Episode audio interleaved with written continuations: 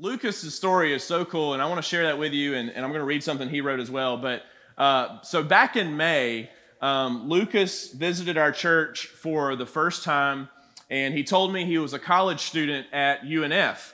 Uh, his family lives down in the Miami area, and so he moved up here for school.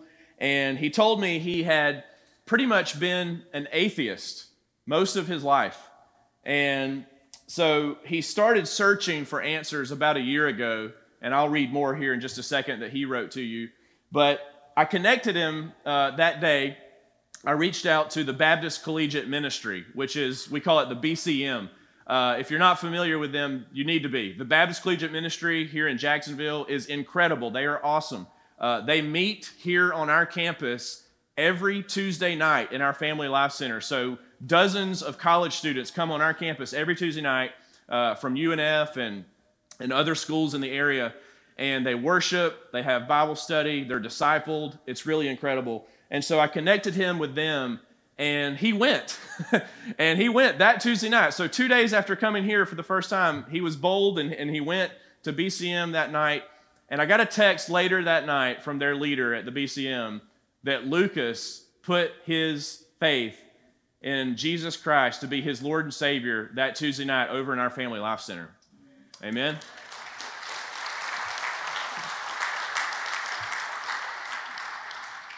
Some of his friends are here today uh, from the BCM, and I just want to say thank you guys. You guys are awesome.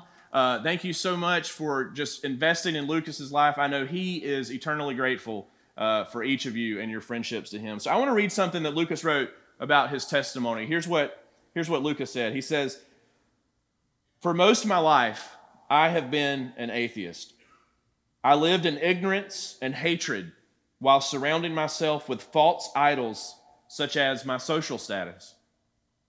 Throughout this past year, I had natural revelations and I was shown historical proofs which whittled away at my unbelief. This eventually led me to do something I never thought I would do go to church. The loving believers I met led me to embrace Christ and be saved. I now recognize Jesus as our Savior, and I want to walk with Him for eternity.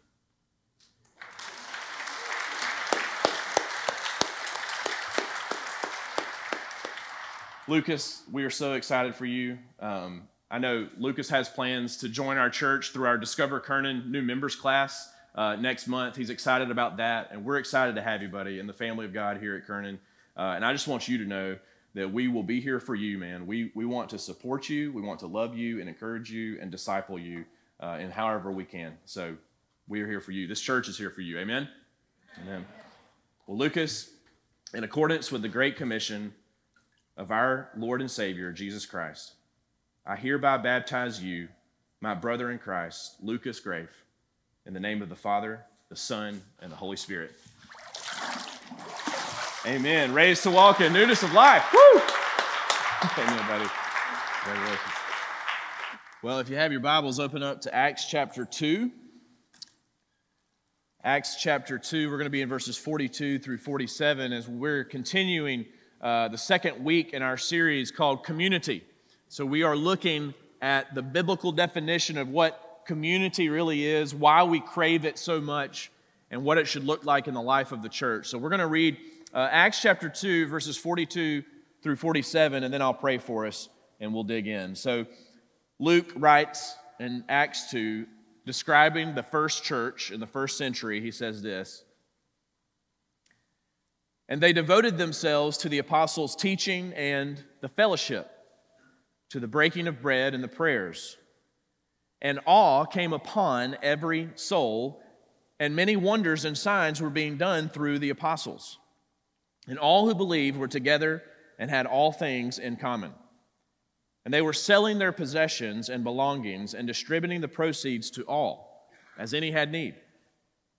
And day by day, attending the temple together and breaking bread in their homes, they received their food with glad and generous hearts, praising God and having favor with all the people. And the Lord added to their number day by day those who were being saved. Would you pray with me? Lord, we are grateful that day by day you add to your kingdom all around the world, that you will hold us fast, that the assurance we have in you, we can truly claim that it is our story, it is our song, because of how great you are and how committed you are to your people and to drawing this world to yourself. So, Lord, I pray that as we talk about community today, as we think about our story, our song as a church, would you show us through your Holy Spirit what we need to know today? Would you show us your truth and would you give us great grace to help us understand this? It's in your name we pray. Amen. well, like I said, we're, uh, we're continuing our series uh, called Community. And uh, j- I just want to set the record straight. Today's sermon title is not quinoa, all right? Some of you are like, what is quinoa? I don't even really know how to describe it. It's kind of the hipster version of rice, okay? Uh, but, anyways, this is a. this is a Greek word called koinonia. Koinonia. And uh, as many of you know, the, the New Testament was originally written in the Greek language. And so it's really helpful sometimes to look at specific words uh, in that ancient Greek language that are used right here in the scriptures, as we're going to see. Uh, and sometimes it's really helpful to look at those words and really kind of break them down into what the full meaning of those words are. And so, koinonia means in the ancient Greek and in our English translation, it means fellowship. Or you could say it means participation or sharing in a common goal. You know, that's really the perfect word for us to use in talking and describing God's design for His people, for the church. A participation toward a common goal, a deep fellowship. We are called as the people of God to experience that kind of deep fellowship together. Now, listen, if you grew up Baptist like me, uh, when you hear the word fellowship, you probably think of a planned event on the calendar at church, specifically with a lot of food, more than you ever should eat, right? In something we call the fellowship hall. Anybody know what I'm talking about? Yeah, absolutely. That's right. But koinonia, fellowship, is not that. Well, it's partly that, but it's so much more than that. It really brings definition, this word, to our English word, community, as we are using it here in this series. You know, we believe in this word. Our vision statement here as a church tells us, and notice here how, how much emphasis we put on that word. Kernan exists to glorify God by making disciples who do three things worship with authenticity, walk with the Lord, right? Walk in community, and witness as we go. In other words, the second structure or the second pillar of that statement is that we want to be a church that walks in community. In other words, we want to become a church that walks with the Lord, but we do that together. We do that hand in hand, arm in arm. We walk with the Lord together, not alone. So last week we talked about why we crave community so desperately and so badly. And when I say we, I mean all of humanity. All humans, Christian or not, we all crave humanity. Why? Because we are created in the image of a communal God. And what I mean is, God Himself, as a Trinity, Father, Son, Holy Spirit, there is one God, God Himself is a community of love. And we, being created in his image, means that God designed us to be relational. He is relational. Therefore, in his image, we are also to be relational. And we talked about how we incorrectly search for that type of community in our lives in this world to fulfill that longing inside of us we, we search in all the wrong ways when ultimately the only way to really fulfill that desire in us to have deep communion with somebody is with God Himself first. But secondarily, it's with his people, the body of Christ, known as the church. So today, I want us to take a deep dive into the real Christian community. We're going to look at really three aspects of what that means the bond of Christian community, the function of Christian community, and the impact. So, the bond that holds us together, the function, what we're supposed to actually do, and then the impact that has. All right, so number one, let's talk about the bond of Christian community. Look back at Acts 2, verse 42. So Luke says this about the first church. He says, And they devoted themselves to the apostles' teaching and the fellowship, and that's koinonia, the fellowship, to the breaking of bread and the prayers. Now, one good question is who is they? Who is he even talking about here? Who are the people this passage is talking about? And why are they sharing their lives together in this way? Well, if you go back a few verses in your Bible to verses 37 and 38, you see some clues or you see a description of what was going on. In verse 37, he says, Now, when they heard this, they were cut to the heart and said to Peter and the rest of the apostles, Brothers, what shall we do? Now, let me set the context real quick. So, this is after Jesus ascended into heaven, all right? So now he has left his disciples with this great commission, this mission to send his gospel message around the world. So you've got just a few, right? You've got just a handful of his followers left in Jerusalem. And so Peter stands up and he preaches. He is preaching to the Jews there in Jerusalem about the true Messiah, about Jesus Christ, who has come and lived and died in their place for them. And that the only way to heaven is not through them just abiding by certain religious systems or impressing people with your good works. The only way to spend eternity and correct your communion with God is going to be through faith in what Jesus has done for you already, not what you can do yourself or what you can prove to others. So Peter's preaching this gospel message, and they look at him and they say, What do we need to do? I mean, we've been cut to the heart by this message. We realize that our religious schemes don't work. We realize that we need a relationship with our God. What do we do? And look what he says, verse 38. Peter said to them, Repent. That means to turn away. Turn away from whatever you were doing that you thought would save you. Turn away from that and be baptized, every one of you, in the name of Jesus Christ for the forgiveness of your sins, and you will receive the gift of the Holy Spirit. And then in verse 41, if you look down, it says, So those who received his word were baptized and there were added that day about 3,000 souls. I mean, even Billy Graham, I don't know what, I don't know, but like this is crazy. You know what I mean? 3,000 people came to know the Lord that day. So, the summary, I want you to see how great this is because the summary of what we just read in verses 42 through 47 are describing 3,000 brand new Christians. And these people's lives are now immediately heading in a different direction religiously, but also socially, relationally. Can you imagine some of the hard conversations some of those people had to have when they went back home? Their lives, their whole, their whole lives and their families have been sent around the Jewish customs of, of years and years of religious traditionalism. And then they come home and say, you know what? I put my faith in this man named Jesus. We actually crucified him a few weeks ago. Remember that? They come home and now they, they have this different life. And so we look at this description and we say, what could bring so many people together like this?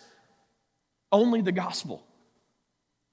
Romans chapter 6, verse 5, Paul says, For if we have been united with him in a death like his, we shall certainly be united with him in a resurrection like his. That's what we saw in the baptistry today. It's a symbol of us being united with his death, but we're also united with his resurrection.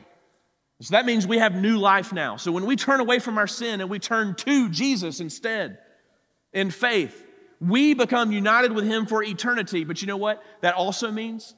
It means that we become united with each other. It, become, it means we become brothers and sisters. We become a part of the family of God, the church. Paul said it this way in 1 Corinthians 12 verses 12 and 13, he says, For just as the body, our human body, is one and has many members or many parts, and all the members of the body, though many, are one body, so it is with Christ. For in one spirit we were all baptized into one body. Jews or Greeks, slaves or free, doesn't matter. And all were made to drink of one spirit. You see, the blood of Jesus is what unites us and actually makes us one. We are adopted into the family of God by grace through faith, and we now share the same blood. We are truly united and bonded together. You know, I, I think sometimes we, we, we just think too much of that truth on paper. Like, yeah, I mean, we've got filing cabinets in the church office with probably 2,000 names of people who've joined this church over the years. So, on paper, that all sounds good and fine, but I want us to understand that this is not on paper, this is real. This is a real uniting power by the Holy Spirit of God that lives inside all of us. In Acts chapter 2, it was, it was mostly people of the Jewish religion at that point in history in the story. But if you keep reading in the rest of the book of Acts, you know what it shows us? It shows us that the growth of the gospel continued into this, and then it kept expanding, and, and people started believing, and, and, it kept reaching out, right? It kept expanding, and, and this movement just kept going throughout the Middle East and into Europe and into Africa. And you know what it was doing? The power of the Holy Spirit, the power of the gospel of Jesus Christ was uniting people from all different backgrounds the rich and the poor, the socio-economic outcast, different races, different ethnicities. Only the gospel could do that around this world. Nothing else in the world has that kind of power to unite people.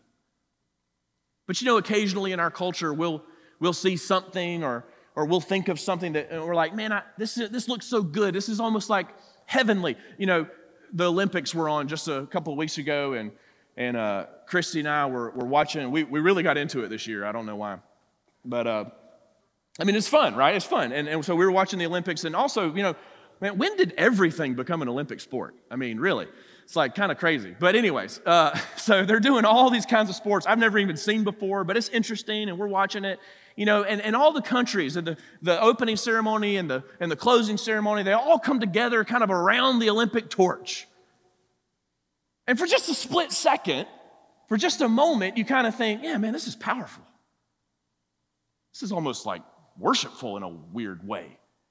All these people from all these different tribes and languages and tongues coming together. But you see, things like that, they're so temporary. And ultimately, on the underneath it all, there's no real bond. It's just surface level. It's just surface level enthusiasm. There's nothing really holding those people together. But the church of Jesus Christ has been held together by him for over 2,000 years and it still is trucking on. Why? Because there is a real eternal bond between us and God and each other. And nothing, nothing can stand against that. That's the bond that you see in Acts chapter 2. That's the bond we have in our church today. The second thing we see here is the function of Christian community the function of Christian community. Look at, look at verse 42 again. It says, And they devoted themselves to the apostles' teaching and the fellowship, to the breaking of bread and the prayers.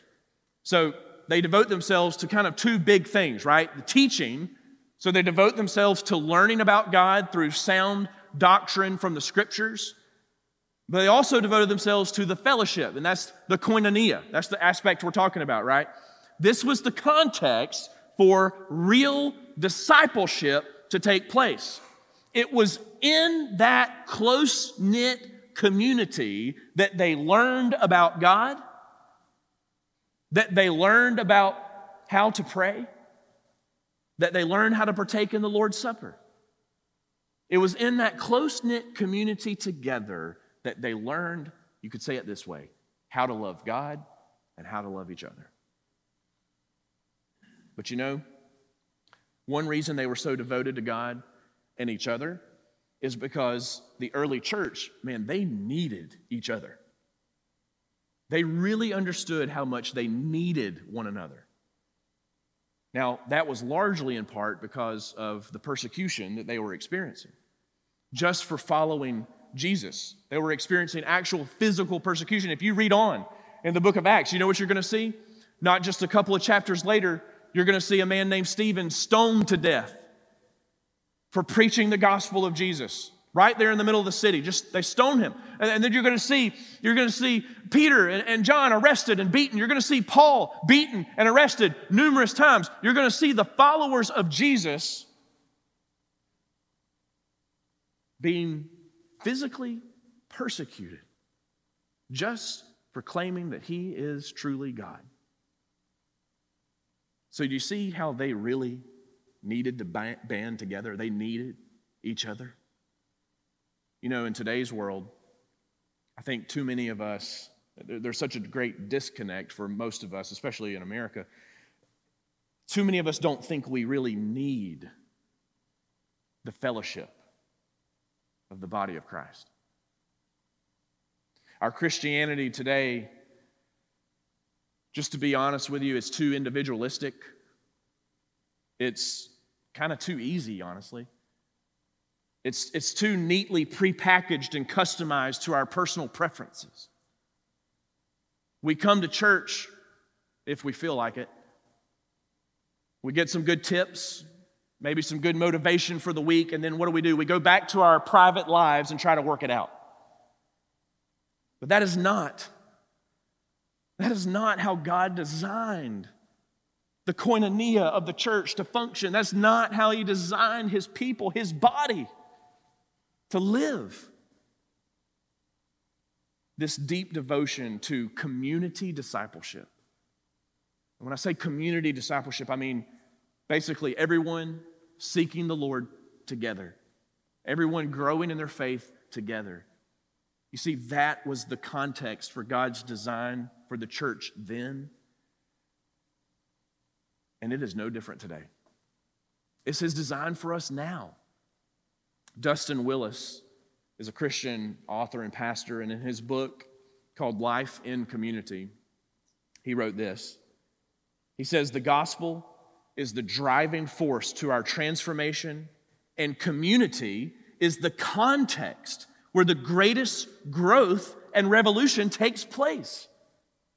It's in the church that actually God designed for your faith to grow. Now, listen, absolutely, you should go home and you should do your personal time with the Lord. Yes, but it's not either or, it's both and.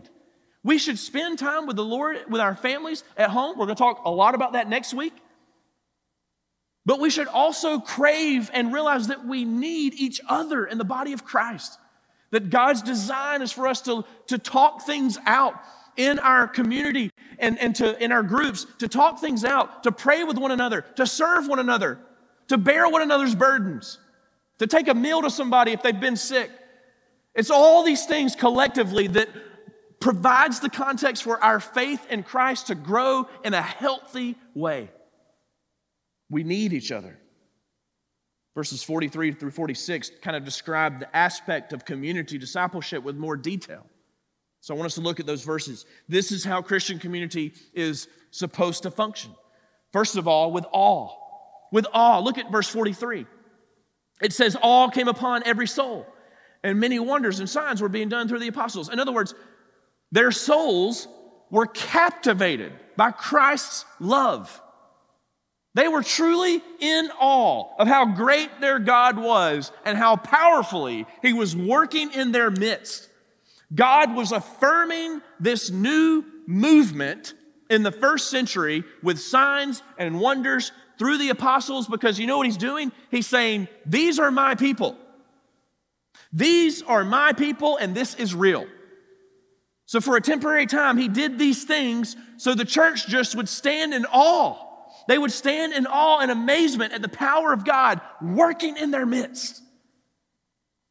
Their souls were captivated by the grandeur and the magnificence of Jesus, which led them to function not just with awe, but also with generosity and selflessness. They functioned with generosity and selflessness. You see, only when you stand in awe of how good God has been to you, it's only then that you can freely treat others the same way without hesitation, without reservation. Look at verses 44 and 45. You see this. This is just a great, beautiful summary of the generosity and the selflessness that the gospel brings in our hearts. Listen to this all who believed were together and had all things in common. And they were selling their possessions and belongings and distributing the proceeds to all as any had need.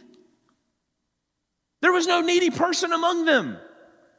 The church provided for one another because they loved each other so much. Why? Because the love of God was so supreme in their hearts. They were so grateful for all that God had given them, they could not help but give it away to each other. They shared their lives together. The gospel gave them that generous, selfless mindset. In John chapter 13, verse 34, Jesus said this to his disciples He said, A new commandment I give to you, that you love one another. Just as I have loved you, you also are to love one another. But did you catch that? Jesus said, Just as I have loved you, that's how you're supposed to love each other. Now, that's a big statement because how has Jesus loved us? He gave up everything for us. His love for us is sacrificial. It's willing to lay down our preferences. It's willing to lay down our pride and in humility say, I want not what's best for me. I want what's best for you. I want you to experience the love of God that I have experienced. I want others to feel it and see it. And you hear that in Jesus' words. And then you look at our church and you have to say, man, how can we do that? How can we love each other as He has loved us? Christian community. You see, it's really just a reflection of the love of God for us that we are extending to one another. And so that brings us to the third thing we see here in terms of the function of the community. It's with all, it's with generosity and selflessness, but you know what else? You can't do all that without being close to one another and consistent. It's with closeness and consistency. Look at the rest of the passage there in 46 and the first part of 47. It says, day by day. And day by day, attending the temple together and breaking bread in their homes, they received their food with glad and generous hearts, praising God and having favor with all the people. You see, their involvement and interaction with each other was a part of their daily lives. It was a part of their daily lives. They didn't just see each other once a week at church. Their devotion to the Lord and each other kind of dictated their schedules and their priorities in their lives. That's how much they cared about the church, about each other, the body of the Lord. So look what they did attended worship together. They attended worship together. They, they hung out in each other's homes. And, and doing all that magnified and strengthened the bond that they already had in Christ spiritually. You see, this kind of closeness and connectedness and consistency. It builds trust among ourselves. It develops glad and generous hearts. That becomes the mindset. Glad and generous heart becomes the theme of the church when we are close, when we are consistent, when we're gathered together at the table around the bond of the Lord. It builds trust among us toward one another over time. You know, uh, Christy and I, my wife, we've been watching this documentary on CNN called The History of the Sitcom. Now, let me tell you, that's how you know you watch too much TV, is when you start watching documentaries about TV on TV, right? it's just where we are right now, okay? But it's been super interesting. It really has. Like, it, it, it's really insightful because it, it just, it's showing and painting a picture of the historical kind of evolution of all the funny sitcoms on TV and how they're all centered around this idea of togetherness, right? And, and so over the years, it's been different kinds of things like family sitcoms, like kind of started with Leave It to Beaver, right?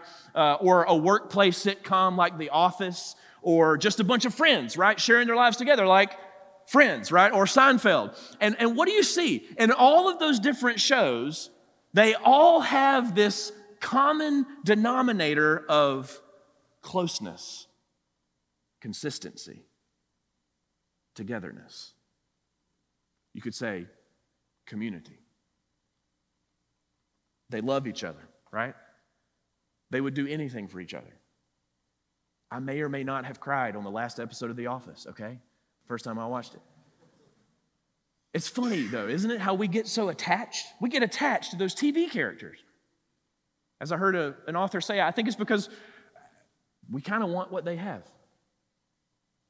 And that's all great. That's all good and fine.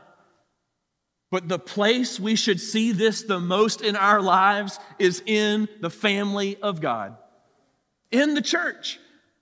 But here's the problem if we distance ourselves from one another, if we distance ourselves from others in the church, then we either aren't aware of their needs or we don't know them personally well enough to really care.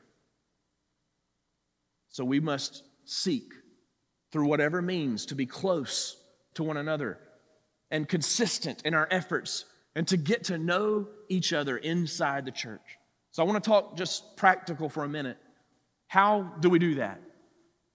How's, what's the best way to do that? I mean, we have busy lives. Everybody in here, I know. We have busy lives and our, our schedules are full to the brim.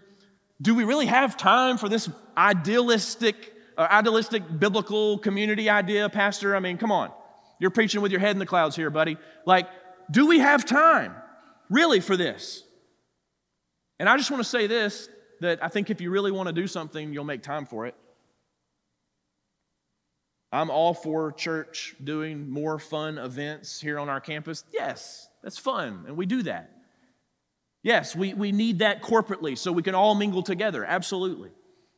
But, but you don't have to wait for the church to plan an event for you to get to know somebody else in the church, right? You can hang out with them. You can invite people over to your house for dinner that you don't know that well that go to church here. Maybe you've been sitting on this side and you've been sitting on that side for 20, 20 years. You're like, I see that person, I say hey to them in the foyer, but I've never really talked to them. Talk to them. I mean, really. It's that simple.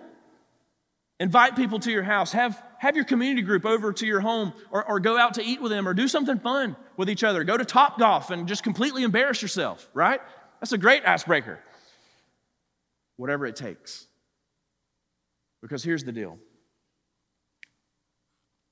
it's not just about hanging out, because it's not always going to be fun and games. When life hits you hard, you're going to need to know who you can pick up the phone and call in the middle of the night when you have no one else to turn to. But if we're not close, if we're not consistent, if we're not generous, and we're not selfless, you're not going to have that person. That's koinonia. That's what we see here in Acts chapter 2. And the final thing we see is the impact of all of this. The impact of Christian community. Look at the end of verse 47. Says, And the Lord added to their number day by day those who were being saved. Hmm. Jesus said in John 13, verse 35, he said, By this all people will know that you are my disciples. if you have love for one another. He says, This is how people will know. This is how people are going to know that your faith is not just wishy washy or a big show, or you're just trying to get a bunch of people together for some kind of movement. No, no, no, no. This is how people will know that you have surrendered your life to following me and loving me and loving others if you have love for one another. You see, the world outside these walls is watching the church. They are watching us, they are observing how we live, And a big part of our impact that we can have on our community, our city, and our world if we want to see the gospel spread, one of the huge, biggest factors of that is how well we are loving one another. If they see us loving one another. Too many people in the church today, and I'm speaking generally, not Kernan, I'm just saying the church as a whole around the world, have an aversion too many people have an aversion to the church because the people in the church either can't get along or argue over silly things or, or they just don't know each other and, and there's no close knit fellowship among them. So, why would, why would an atheist, or not even that, but just why would a good hearted person who is religious but doesn't attend church, why would they want to become a part of something like that? I wouldn't. But when they see a community sacrificing their own desires and preferences for the betterment of each other, the watching world doesn't even really see us. You know what they see? They see Jesus. They see the love of Jesus imaged and reflected in us if we love one another. So I want to kind of end on a practical step, and that's by asking you, what's your next step? What's your next step to be more involved in the community and the life of Kernan? For some of you, it may be salvation. Maybe you've heard this message today and you've realized that you're not in communion with God Himself.